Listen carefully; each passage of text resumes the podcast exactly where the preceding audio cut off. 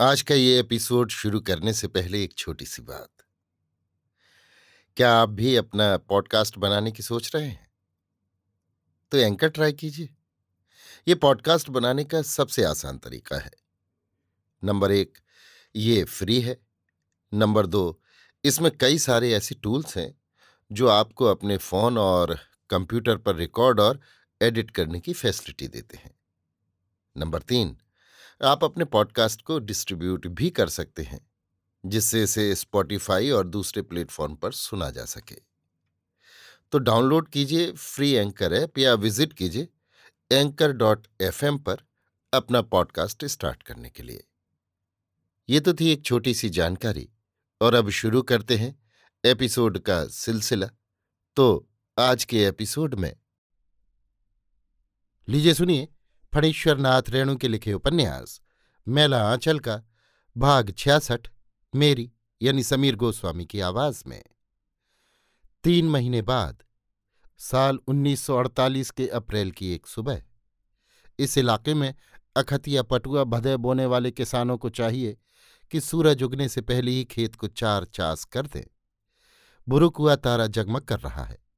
कमला नदी के गड्ढे में उसकी छाया झिलमिला रही है।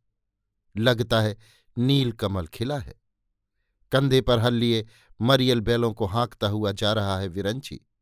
कोयरी टोला के सोबरन का तीन बीघा खेत मनकुत्ता पर जोतता है, मगर इस साल टोटा पड़ेगा। उसकी सूरत दिया सलाई की डिबिया में जैसे हलवाही की छापी रहती है। एकदम दुबला, पतला, काला कलूटा, कमर में बिस्ठी वैसी ही है। खेलावन अब खुद भैंस चराता है। तीन बजे रात में भैंस जैसा चरती है, वो दिन भर में नहीं चरेगी। अब तो उसको अपना रमना भी नहीं है। रमना यानी चारागाह। इसीलिए धत्ता की ओर ले जाता है। खेलावन यादव यादव टोली का मड़र भैंस चराकर लौट रहा है। आसमान साफ़ हो रहा है। सबके चेहरों पर सुबह का प्रकाश पड़ता है। झमाई हुई ईंट जैसे चेहरे। तहसीलदार साहब का ट्रैक्टर लेकर डलेवर साहब निकले। भट भट भट भट भट। तहसीलदार साहब दो मंजिले की छत पर खड़े, हाथों को पीछे की ओर बांधे, टहल रहे हैं। भट भट भट भट। छत दलकती है। उसी के ताल पर उनका कलेजा धुकधुका रहा है। कौन आ रहा है? कौन? सेबिया? चुप, धीरे से। क्या? क्या? तहसीलदार साहब पूछते हैं। हम्म, बता नाती भैल हो सेबिया हंसती है। चुप ज़िंदा है या? गुजुर गुजुर हेरे छे। उफ भगवान तहसीलदार साहब थर थर काँप रहे हैं।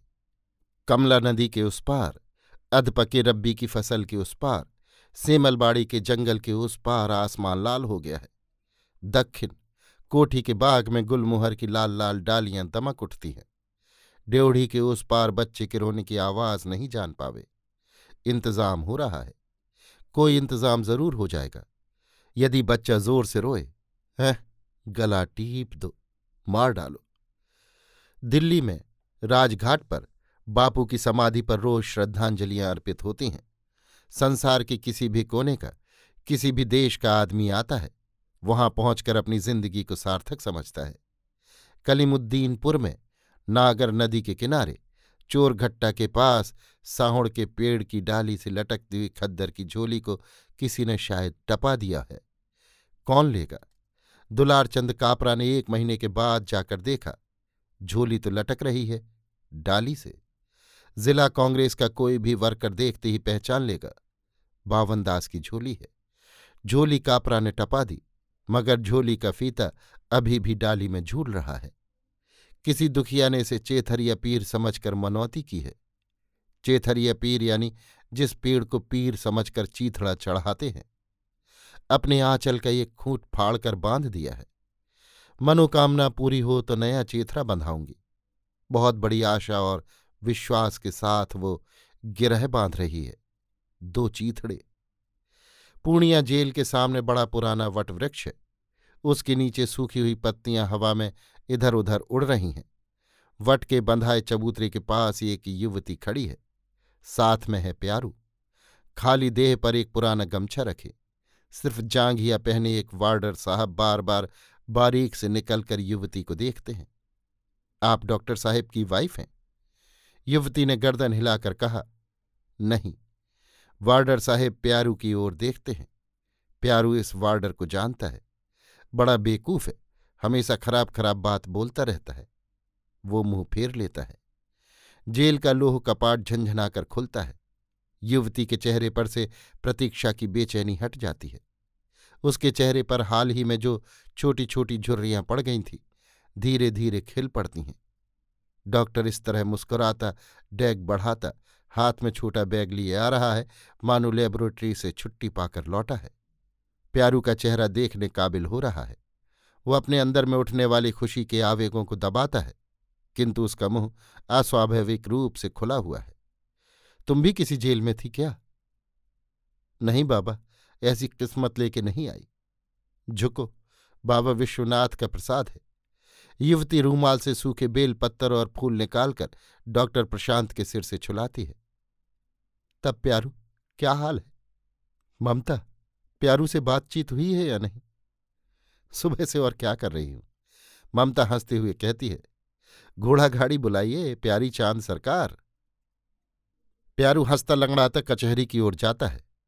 तीन बजे रात में पहुँची पूर्णिया स्टेशन। ज्योति दी तो आजकल यहीं है ना? उनके डेरे पर गई। सुबह उठकर कलेक्टर साहब के बंगले पर गई। दस्ता ऑर्डर साथ में था तुम्हारी रिलीज़ का। ज्योति दी ने कहा, यदि कलेक्टर साहब टूर पर निकल गए तो फिर देर हो जा सकती है। तो अभी कहाँ चलना है? ममता मुस्कुराती है। तुम मेरी गंज नहीं चलोगी। क्यों नहीं? मैंने पंद्रह दिन की छुट्टी ले ली है। एसपी साहब का चपरासी खत लेकर आया है। एसपी साहब ने डॉक्टर को अपने बंगले पर निमंत्रित किया है। अभी आप सुन रहे थे फणीश्वरनाथ रेणु के लिखे उपन्यास, मैला आंचल का, भाग छियासठ, मेरी यानी समीर गोस्वामी की आवाज़ में।